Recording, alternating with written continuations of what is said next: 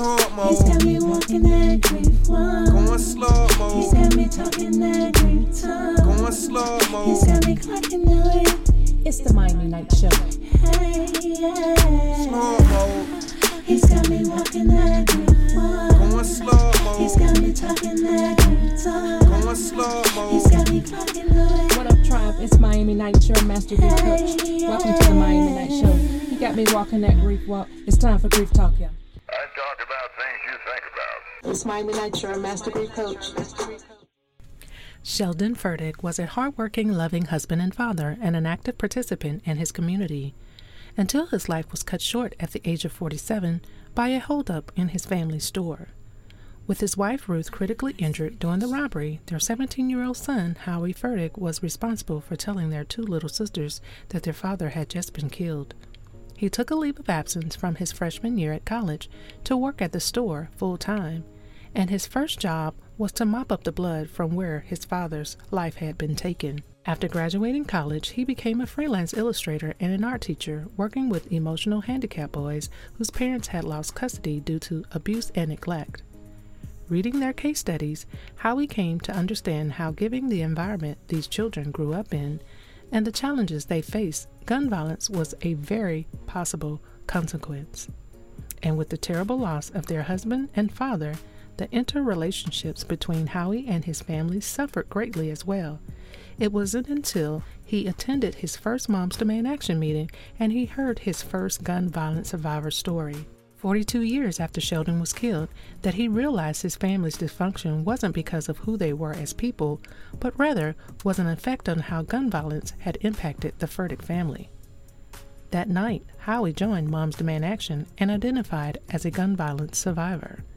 Howie has also honored his father on the Moms Demand Action Moments That Survive website. Currently, Howie serves as a gun violence survivor lead for Passaic, New Jersey Moms Demand Action chapter, reaching out to other gun violence survivors so they are not alone in dealing with their loss and making them aware of various services and opportunities available to them to take the memory of their loved one and use it to help ensure that others don't have to go through the same terrible loss. Let's welcome him. Welcome back, Grief Nation listeners. Today on our show, we have a very, very special guest, and I'm so excited that he's here. Um, this is also pertaining to the Everytown Survivor Network edition with Howie Furtick. How are you, Howie? I am doing very well, Miami. It's a pleasure to be with you today. Thank you so much. We're going to dive right in um, and talk about your journey and just tell me how did you become a homicide survivor? Well, on Saturday morning, October 23rd, 1976, my father, Sheldon Furtick, was killed, and my mother was critically injured in a holdup at our family store. Um, I was a 17 year old college freshman. Uh, it was the first Saturday that I had taken off from this store in a long time. I was visiting a friend who was starting college out of town. And uh, I came home that day. I had to tell my 10 year old and 14 year old sisters that our father had just been killed that morning and our mother was hospitalized. Uh, with the help of family and friends, we buried my dad. I took a leave of absence from college. I went to work full time in our family store. And the first order of business was mopping up my father's dried blood from where he was killed 10 days prior. Wow, to be so young and have to, you know, take on those responsibilities and and um also with your mother also being injured, that had to take you know that had to be a, such a toll on you and your siblings. Um, how did your siblings, um, because they were younger, right? You were Yeah, saying they they were were younger. How did they and I was- process that? Um, to be candid with you, uh, based on the shock that I felt, you know, I don't have specific memories as to how they processed it, aside from the impact it had on me, a 17 year old, you know, kid, and and our family, and how it really impacted, you know, our nuclear family. Really, um, yeah. it was just surreal for all of us. Yeah, yeah. Wow, that's that taking on it sounds like that if I heard you correctly, um, just some of the things that you had to do, like the first thing you were saying that you had to go and mop up, you know, your father's blood and um, your mother's in the hospital. That had to be just devastating, um, I'm sure. um, even though um, your father passed in such a tra- you know traumatic way, can you please share with us who he was and who he still is to you?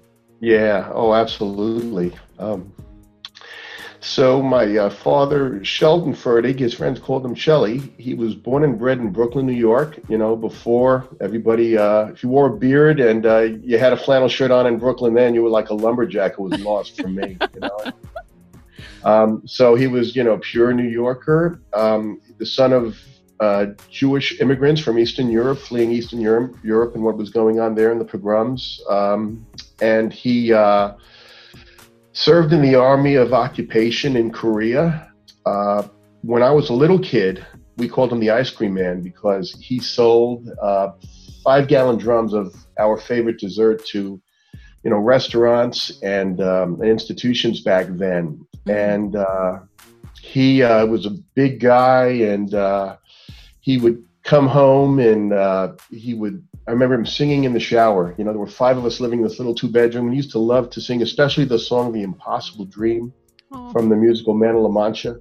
If you don't know it, it's a story about doing the right thing, you know, no matter what the cost, no matter who you are. Mm. He also served as the uh, president of our synagogue in Hollis, Queens. Um, and he was sworn in by one of our first women congressmen, Bella Abzug, in the mid 70s. And my mom, my little sisters, and I were real, real proud of my dad. Um, and and I look just like him. Um, so when I think of my dad now, we weren't uh, close when I was uh, in high school before he was killed. I was just flexing my muscles as the firstborn son, mm-hmm. and um, uh, you know he just wanted me to work in the store with him on weekends and and after school. They had saved up enough money to buy this store uh, when I was about 14 years old. And, um, you know, there was a lot of issues that weren't closed when my father was killed. But as I walked a mile in his shoes, working in the store, becoming a, a husband and a father, mm-hmm. it really gave me an appreciation over time for, for the fact he was trying to do the best he could, even when we weren't getting along. And I feel him with me every day. Yeah. Um, and I'm thankful that I have that presence. Yes. His presence with me. Absolutely.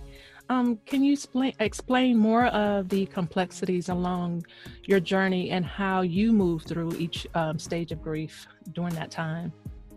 Yeah, so sure. Uh, you know, as I said, when it occurred, it was just surreal. It's like somebody picked me up and put me in an alternate universe.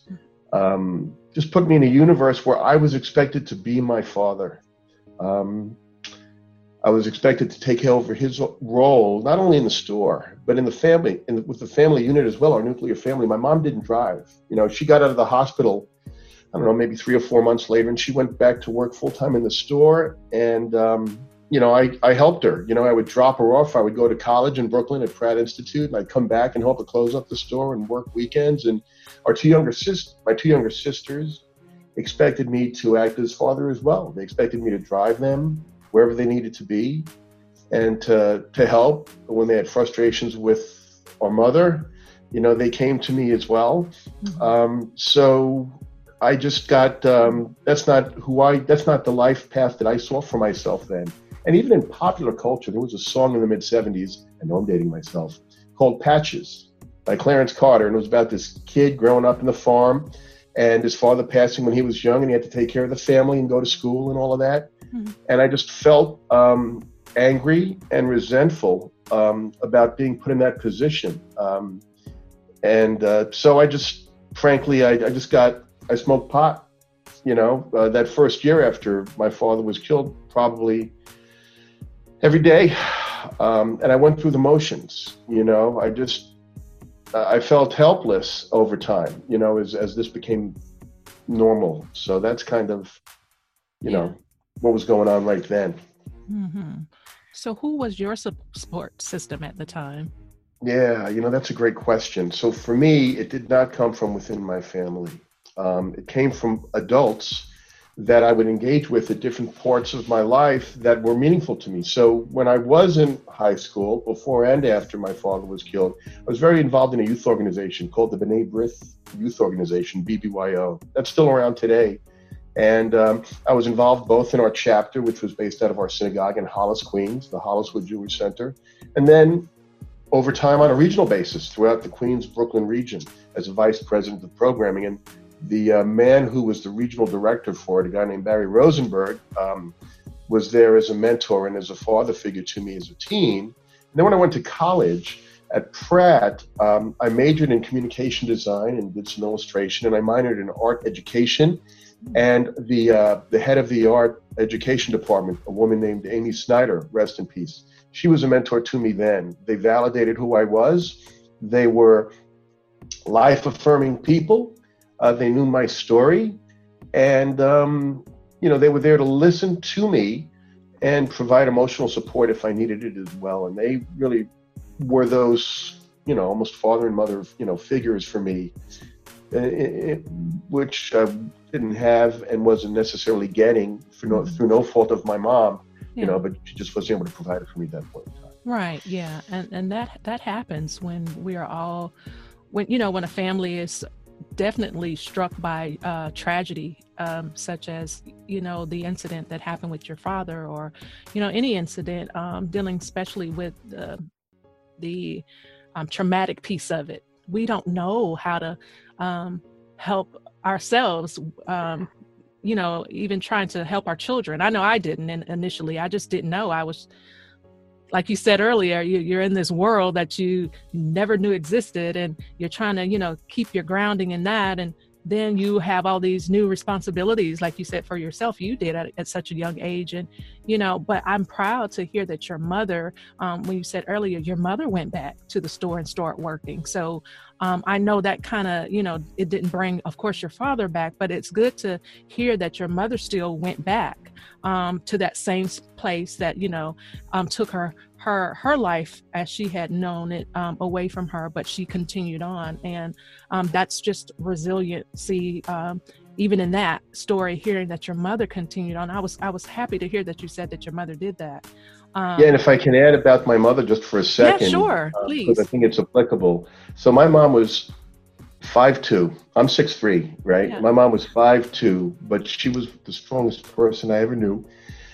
When she was um, at a high school, she was very intelligent, but instead of going to college, she, her parents, immigrant parents, had a like a white goods store. It was called. You know, they sold you know cloths and linens and all sorts of stuff for the house in the Bronx. And she worked in her parents' store um, after she graduated high school, which kind of led to probably why she expected me to play a certain role.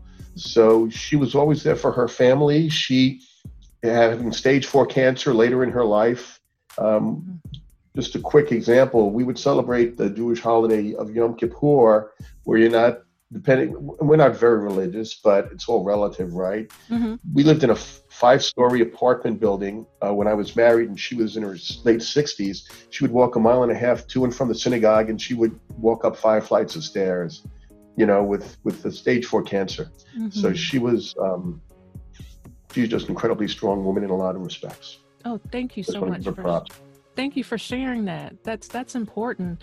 Um just throughout this whole survivor um, process and you know how we have turned our lives around it's important to share those details about you know everyone in our family and and just letting know um, you know when we have interviews i think a lot of them is very tailored to you know the word that we're trying to get out but just that story you don't know who um, needed to hear that so i just really appreciate you sharing that um, so, how did you begin to accept some of the circumstances surrounding your father's tragic loss? Yeah, so you, you can't make this up. So, fast forward to my mid 20s. I'm uh, an art teacher uh, working with kids in the Bronx, New York by day, a freelance illustrator on nights and weekends. And uh, I took a vacation during the summer with my girlfriend at the time, and uh, we happened to be in Disneyland, and I happened to be arrested for possession of, uh, of drugs. Um, you know, they say that Disneyland is the happiest place on earth, but I guess I took that the wrong way. So, uh, as part of the uh, of uh, I went through a rehab program. You know, it was my first and only um, arrest, and I was given the opportunity to go through a probationary program, which included a drug rehab program, and uh, that um, the social uh, uh, the social worker who I worked with there, uh, you know, I credit her with really saving my life. Um, not necessarily literally. I don't want to, you know, um, you know, take that lightly, but emotionally, I wouldn't be the person I am today, married for 33 and a half years and with two grown sons who are unbelievable people and a great bride, if it wasn't going through that, um, that therapy.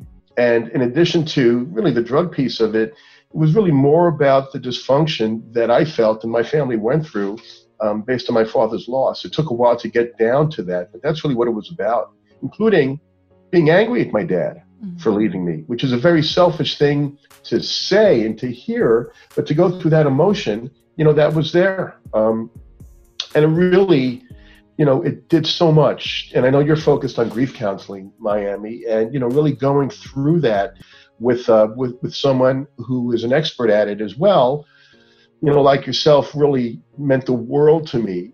When it occurred, when my father was killed in 1976, counseling wasn't something that was looked upon positively in our culture, and I think in many cultures. You know, yeah. if you went to a, a, therapist, you were crazy, mm-hmm. quote unquote, right? And you know, to this day, uh, on an annual basis, I call my therapist, who's now retired, and I thank her for, for saving my life.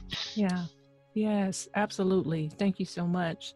Um, do you still have grieving pains? And also, do you still become emotional sometimes when you share your story? And what emotions arise um, when you hear of another senseless shooting?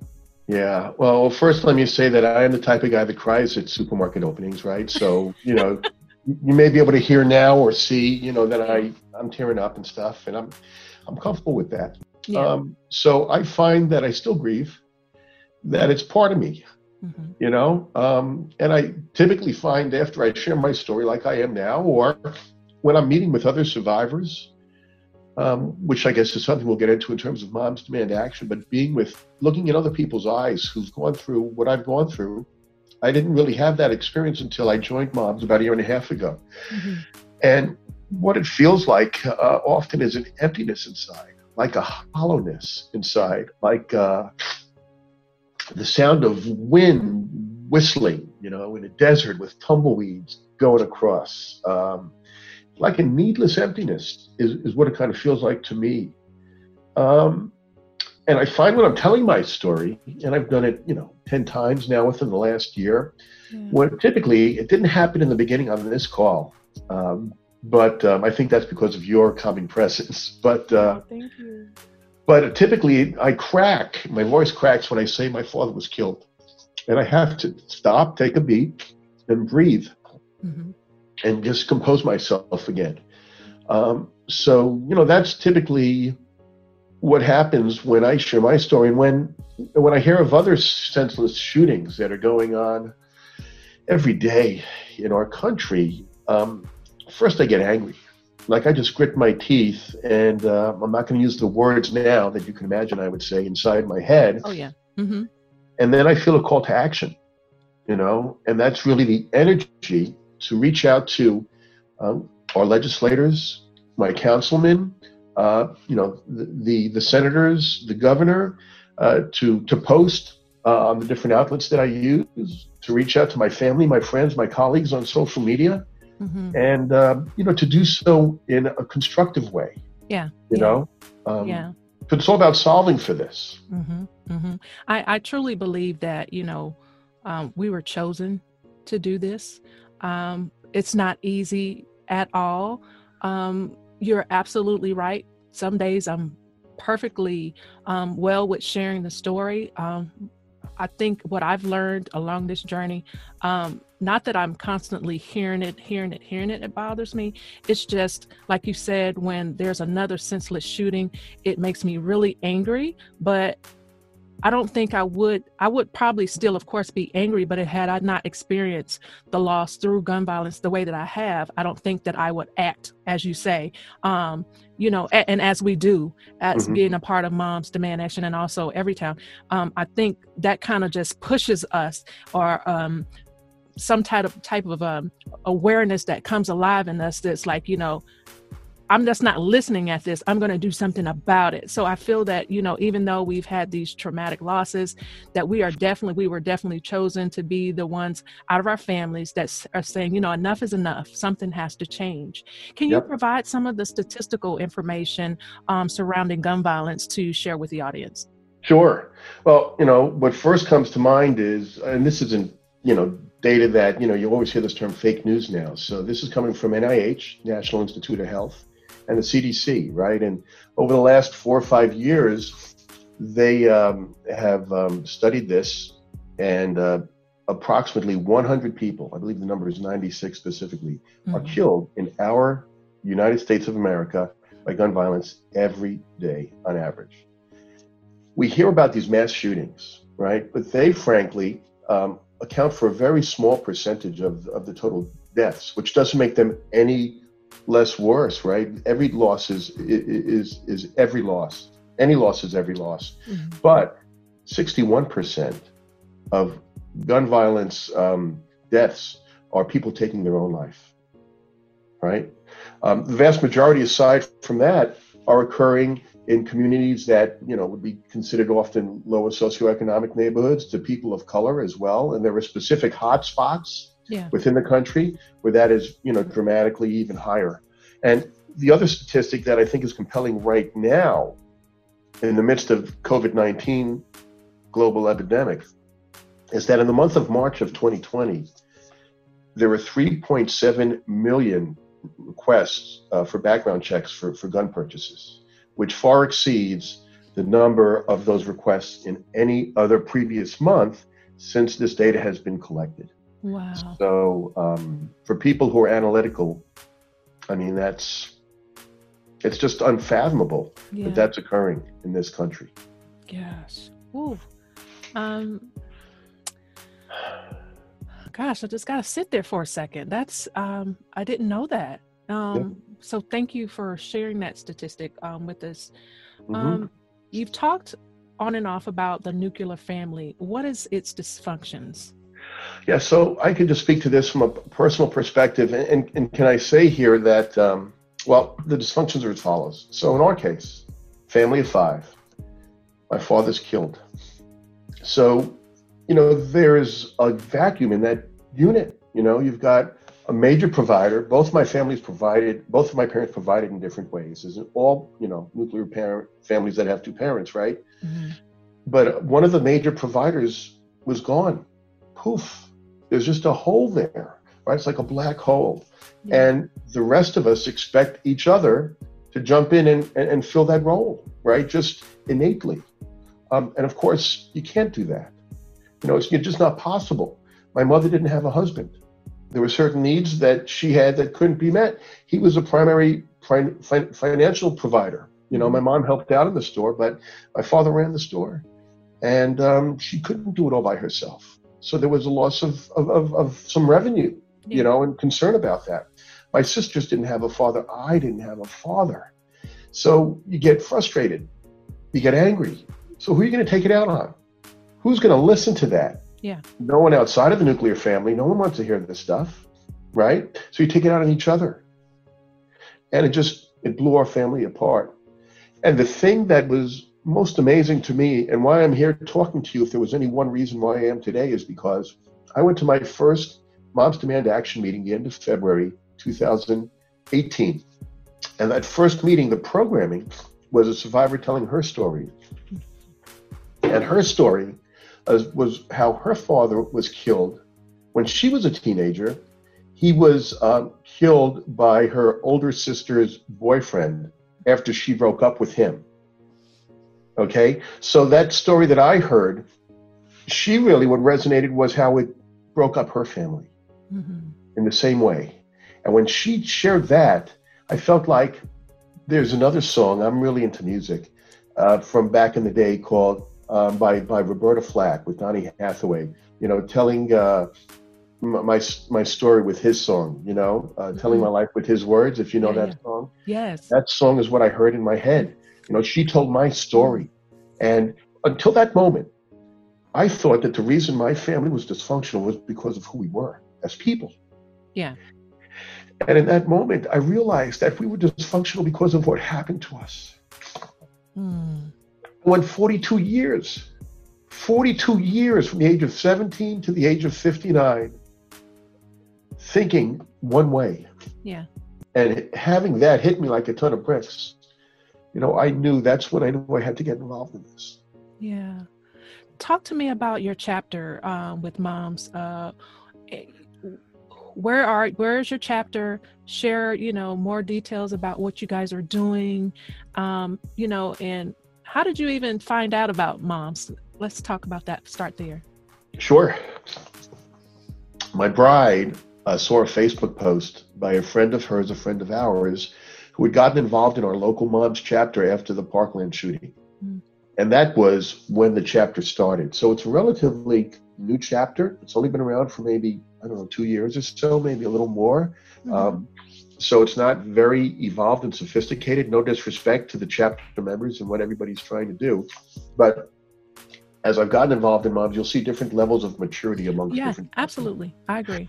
you know so with us i just went to that meeting because carol said you know let's check this out we were familiar with Everytown we had donated to Everytown but we really weren't that familiar with moms at that point in time so we went that scenario happened and that's how we got started so the way that we look at it is through three sort of different uh, parallel funnels if you will it's all about providing information providing education and advocating for legislation.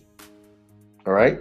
So, in terms of uh, the information, we utilize social media to a great extent, and um, the uh, professionals at, at Everytown in Moms have been incredibly helpful and are gifted in all of the respects that that, that help support us. So, um, we provide information. Uh, we're in Passaic County, New Jersey. It's northern New Jersey. The city of Paterson is one of the uh, 12 or 13 cities in uh, Passaic County, and there's, um, you know, an inordinate amount of gun violence that occurs in Paterson, to about five miles from where we are in Wayne, New Jersey, for instance. So whenever there's um, an, an unfortunate event that occurs related to gun violence, we will post and we'll provide information and uh, you know links where they can get even more information. Mhm. Um, so in terms of education, we deliver the Be Smart program, uh, which if those of you who aren't familiar with, it's really geared at um, helping families, helping you know kids, parents, uh, you know, be able to provide safe environments uh, for guns, so that you reduce, if not eliminate, you know, uh, the unnecessary gun violence that occurs by not having um, you know safe uh, you know gun storage, among other things. Yeah. I tell my survivor story at different events and programs as well um, to help educate and motivate people to join us. And then we advocate. Uh, you know, we have legislation leads that uh, go to Trenton, New Jersey, um, when there is a bill to be uh, passed, and on different specific days when we advocate. And we also, and Moms is great at providing uh, information that enables us to all contact our legislators and share with them either you know what needs to be done and in New Jersey, thankfully, because in this particular state, the gun laws are pretty good, thanking our legislators for their great work in that regard, because that's just as important, right? Mhm. To, Yes. to thank and to stay in communication with our legislators on the state, you know, municipal and local levels as well. Yeah, Um, it's very important to to build those partnerships, you know, with them and and and um actually just stopping by sometime to give them a note to say, you know, thank you. We you know, we're we we really want to connect with them more um, on the issues that we have. And and like you said, you know, Everytown and, and Moms Demand Action has done great um, things to uh, provide us with things uh, what best you know best practices of what to say and how to approach them. So i really truly appreciate every training and you know everything that we have that um, they both provide for us so that um, it can help strengthen us as a unit um, to know you know how to get out here and be able to make a difference so thank you so much um, for sharing that um, i used to work in kenilworth new jersey for some time so I'm, Oh. I'm very familiar with paterson yeah so um, I got to just say, I got to because if you're in New Jersey and you're talking about locations, you have to associate it with an exit on a highway. So may I Um, just say that's exit 138 up? You got it? Uh, yeah, yeah. But you know what I used to, what I used to remember um, Yeah. going because I was traveling. I was traveling from um, believe it or not, Queens, New York, every day to work in Kennelsworth. But I was driving because I'm I'm from the South. I don't get on trains and all this kind of stuff. so I drove every day. But I do remember always passing or saying Route 66, and I used to I used to always be so excited. Is, is this it? Is this the actual Route 66 that I used to hear about all the time? But yeah, yeah, I used to work in Work, New Jersey. I used to work for um, um, um, basketball Hall of Famer Earl Monroe, and he had a he The had a- Pearl. yeah, yeah, he he had a construction company there, um, and also a studio. So um, that's part of my musical background. I was uh, assigned to his record label, so that was uh, Wow. why I drove there every day to work there. Fantastic. Love the Pearl. Yes, he's amazing. He's still Yes. amazing. I talk to him still often. That's great. Um, so let's see where we are. Um, we've talked about your chapter and what you guys are doing, of course, to help end this public health crisis. Yep. Um, let's talk about some um, self care that um, Mm-hmm. you have done or the things that you do to continue on in this work. Yeah, so this is great. You know, one of the things that I found with this, I don't know about you, is that we all find our way, you know, and it comes together over time. So, in terms of self care, the two things that I do are I meditate and I run. And it wasn't like um, this formal process where I said, okay, so I am feeling grief. What am I going to do to take care of myself? It wasn't like that at all. When I was uh, at Pratt Institute in, in Brooklyn, New York, the marathon, the New York City Marathon back in 1980, went right by where I lived. And I watched that and seeing all manner of human being, age, size, shape, disability run by you. The block before, a high school band would play the theme from Rocky. So when they got to me, everybody was, you know, exulting, you know, and it was amazing. And I knew I had to do that. Oh, So I started running. oh, And I run incredibly slow, but I run 15 to 20 miles a week, and I've just been doing it ever since. Then, about five years ago, um, I was listening to an interview with Jerry Seinfeld, and he talked about how he started taking TM, transcendental meditation, in college. And it's something that, you know, always kind of I found mystical but interesting. yeah. And my my bride and I decided to uh, take a course uh, locally in TM, and uh, since then I've been doing it about ten times a week for twenty minutes at a time. You know, I just sit in a quiet spot and I get into a zone more often than not, and it's just that break in the day to check in with yourself and to um, to just allow yourself to be, if you will, you know, without anything on your mind. And I find it such an efficient way to kind of clear my mind and re-energize myself and center myself. And there are great benefits to it, uh, statistical data shows. So that's what I do. I meditate and I run, um, and um, I'm thankful that I have both of those things in my life.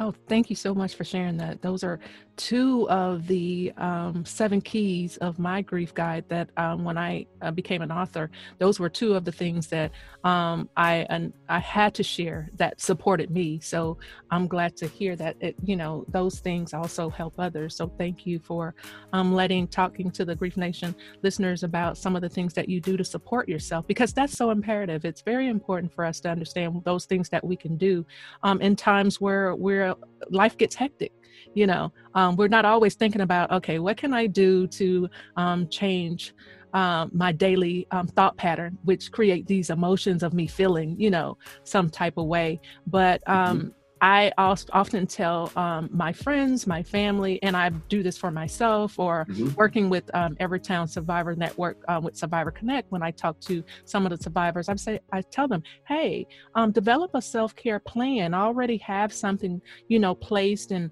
every room. I have one here in my office. I have one in the kitchen. I have it in my restroom. I have it, you know, b- beside my bed, because you don't generally think about what can I do to change my thought at the moment. So if I see this everywhere, you know, it kind of implants in my mind, and then I know what I need to do. If it's something, it's, you know, just as simple as breathing or meditating, like you said, or maybe I can't run right now, but that I can do. That's on my list to make sure I do in the morning.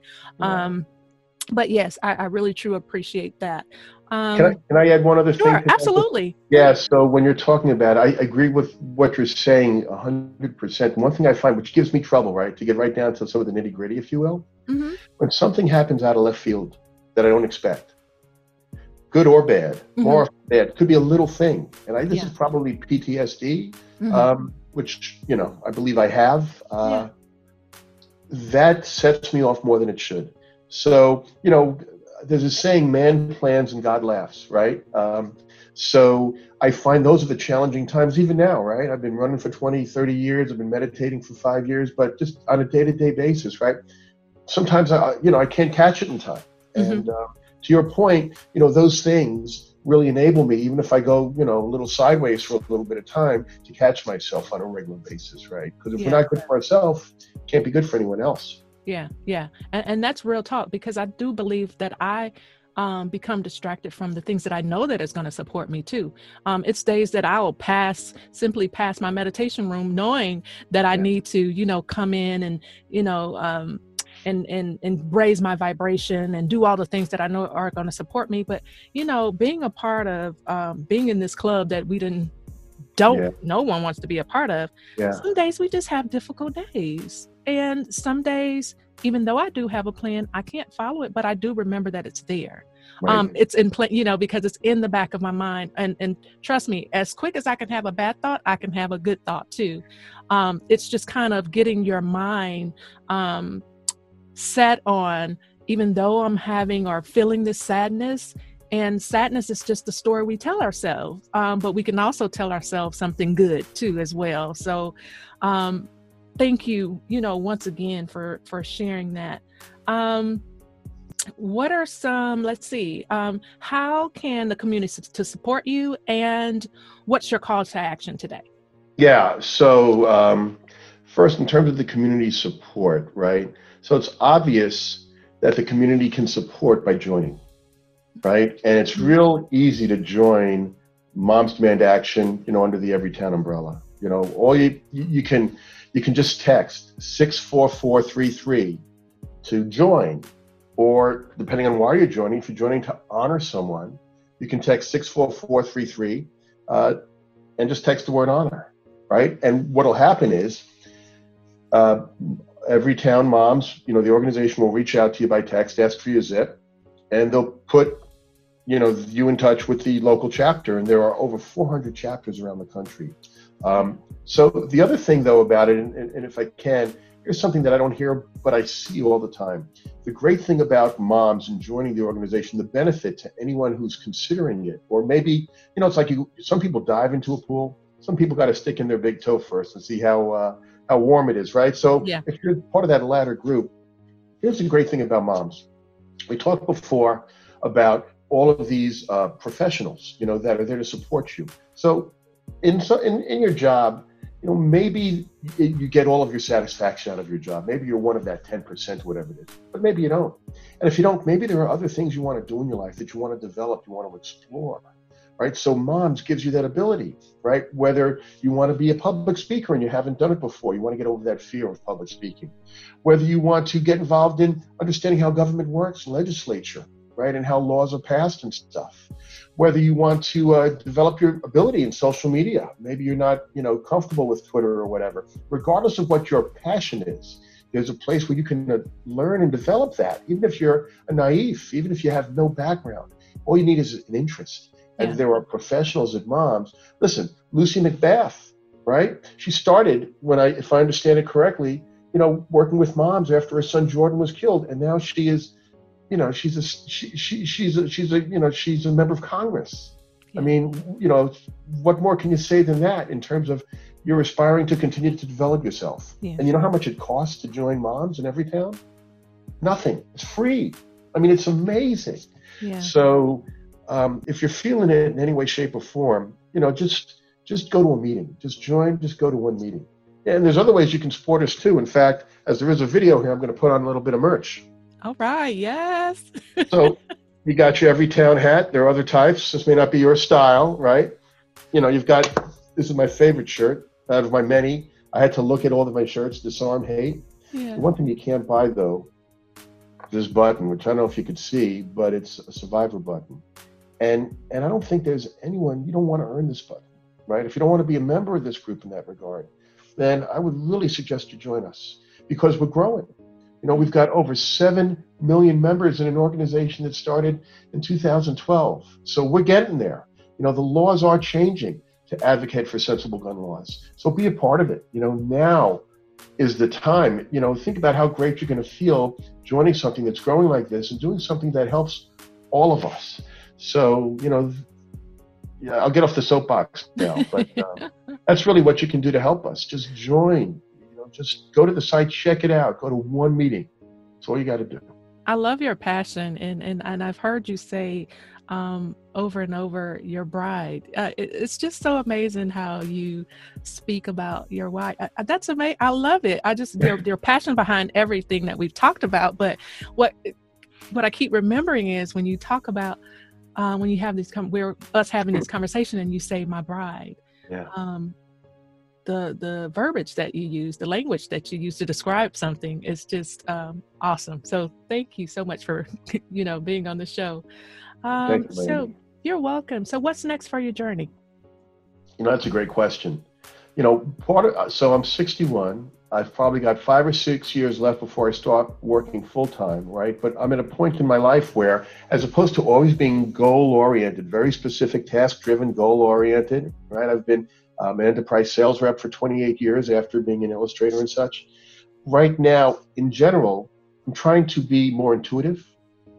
So I'm trying to be more aware of things and sort of have them almost come to me. You know, there's this concept that when you're ready for something, it'll present itself. So in one respect, I'm keeping it open-ended, right? Um, but on another respect, on a more day-to-day basis, you know, I, I'm I'm really honored to be an Everytown Fellow this year, um, and that really gives me the responsibility and the desire to take my story and to to spread it to drive additional change in behavior and actions in my community as well as in, in, in our larger community. And in addition to telling my story uh, you know, which I've done up until today in uh, in live scenarios. It's about using other media, and you're doing a great job of it, Maya. I mean, uh, thank you for giving me the opportunity to meet with you today. So to really leverage social media, like, as we all are, and to you know zoom the heck out of meetings, if you will, right? Right. And, uh, you know, use my Twitter handle. Um, also write um, letters to editors in different publications and op-eds, and uh, you know, just look for as many different opportunities as I can to to share my story and um, you know help it resonate with all of us so that we can really as we are you know reduce if not you know just eliminate the senseless gun violence from our culture. So it's just looking at other platforms right? Being flexible. You know this is uh, a challenge the, the the the pandemic but it's also an opportunity right? Yeah. so it's a question of finding those other releases and being flexible and agile and continuing to grow and explore you know through this time. So I- I uh, wanted that- to- that's how I look at it. Thank you. Thank you so much. I, I wanted to um, talk about something that would be personal to you. Um, can you share a quote with us? Yeah. So um, the quote is Yesterday is history, right? It's gone. Tomorrow is a mystery. But today, today is a gift. That's why we call it the present, right? So to live in the moment. Um, and where that quote comes from for me is when my father was killed, he left me with a terrible gift. At the age of 17, he left me with the gift of knowing that life can be taken from any of us at any time, at any moment, that we have no control over that, right? So it's really all about today. It's really all about the gift. That's why I call my my bride my bride, you know? I mean, to just try to do everything I can, which is not easy, to treasure every day, for whatever it is. Mm. So I just, uh, I, I just want to sit there for a second because, as you stated, being in the present moment, the mindfulness about it, um, and the way that you explain your father, um, and I heard you say he left you this terrible gift. Uh, Howie, you, you mm, I don't even have anything to say after that besides thank you so much for, you know, being so vulnerable um, and helping even myself and everybody's that's listening that not only do we have this obligation to be able to share our story our way, but to be vulnerable and and just let it come out of you, however way that that may be. Um, and I love one of the other reasons why I love doing this because we are all so different in our um, in how our our our tragic loss have affected our lives. Um, we we are all connected by um, gun violence, but um, each person that I'm interviewing, um, they have such a different outlook, and their lives has taken or shifted. Um, I must say into this like uh, this growing rose plant. You know it's just it's turned from this ugly thorn and, and out of these thorns into this beautiful um, very violet vescent you know just it's yeah. turned from such this ugly thing to this beautiful thing. And i just so appreciate you being so vulnerable and sharing your story. Um, and i'm sure everyone listening to this um, will be able to say you know what how he you know touched me in some type of way and i'm going to either do this call to action i'm going to be i'm going to feel better about sharing my story and how i should share it. So thank you for coming on the show and, and enlightening us on how we can do that even better. Um you've definitely given me some ideas. Uh so leave us with your favorite. Mem- no, before you do that, can yeah. you share your pl- your um, social media platform so people know how to get in contact with you? Well, thank you for the opportunity. Sure. So the best way to contact me is really through Twitter. Mm-hmm. Um, so it's at Howard Fertig, H O W A R D, F is in Frank, E R is in Red, T is in Thomas I G, at Howard Fertig. Also, if you want to see um, uh, my, my, me give my uh, story, share my survivor story, you can go to YouTube and you could just Google Howie Fertig, the present, right?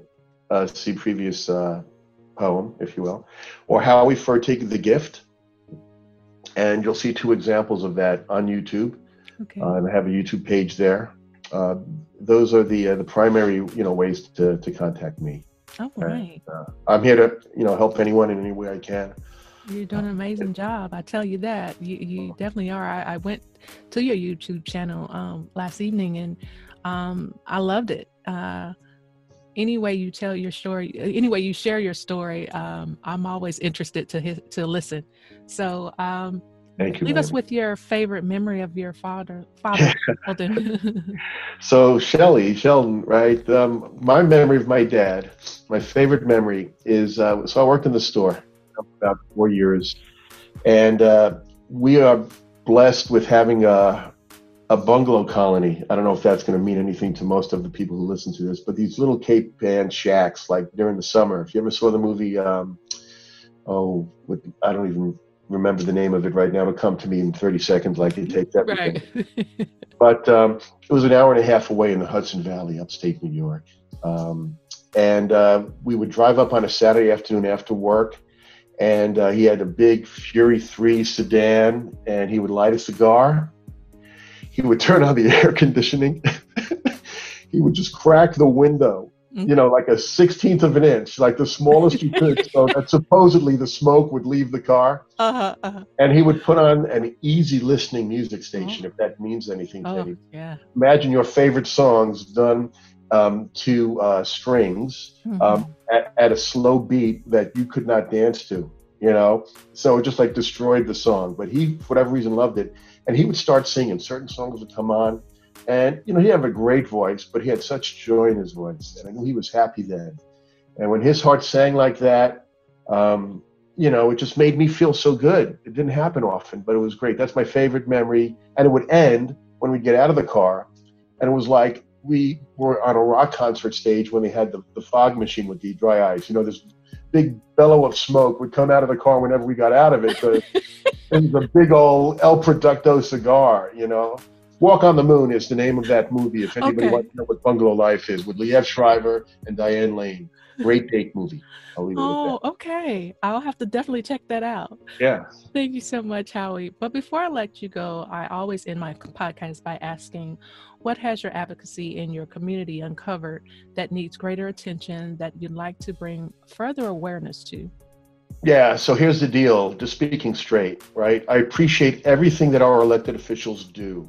It's uh, it's a tough gig, of course, but the town that I live in is primarily Republican, and there's nothing wrong with that. Um, you know, thankfully, we have different parties, we have different points of view, but what's occurred regarding gun violence is that it's being perceived by many and many of our elected officials um, as being a political issue. And it's not, right? Guns, bullets, they don't care if you're a Republican or a Democrat or an independent or you're unaffiliated or whatever. And I know a lot of gun owners who are family members and who are friends. And they all take great pride in the care and the safety they have for their for their guns. And this uh, fallacy that uh, gun violence is uh, related to any political party is just nonsense. And it needs to be dispelled in any and every way, shape, and form. And it really needs to be dispelled in the following. Here's one example, right? Getting involved in moms demand action. I went to um, an annual meeting last year that had 2,000 people there. And I spoke to other members just like us all over the country. And what they basically said, what I heard them say, was that politicians, in some ways, are just like everybody else. They want to keep their job or they want to get a better job. And the way they do that is by having people vote for them. So in districts that may be red, but where moms demand action, it has a presence, right? And they are engaged, as you said before, Miami, with our elected officials, right? Yeah. If if, if they if people if politicians feel you got their back on this issue, they'll vote, you know, to uh, to add for, for sensible gun laws. But if we're not out there, if they're not going to have the votes, they're not gonna. It's that simple. Yeah. So, you know, regardless of where we live, we need to make our voices, continue to make our voices heard, and uh, continue to get the satisfaction we get from helping making uh, this country a safer country for all of our behalfs. So that's it. Thank you so much, Howie, um, for coming on the show, for sharing your story, um, for being, like I said, so vulnerable with us and, and giving us some great information um, about the statistical information and sharing just your joys about your father and your family and where you are now. I really appreciate you coming on. Thank you so much. My pleasure, Miami. Thanks for the opportunity. Thanks for the great work that you're doing, and have a great rest of the day. You too. Well, there you have it, Grief Nation listeners, and thank you for tuning in to another transformative segment of It's the Miami Night Show Groove Talk. Today, we give thanks filled with love and gratitude for our special guest, Howie Fertig, for expressing your very unique grief journey and sharing ways of understanding the healing process. This is your girl, Miami Night, with much love and light until we connect again spiritually. Bye bye.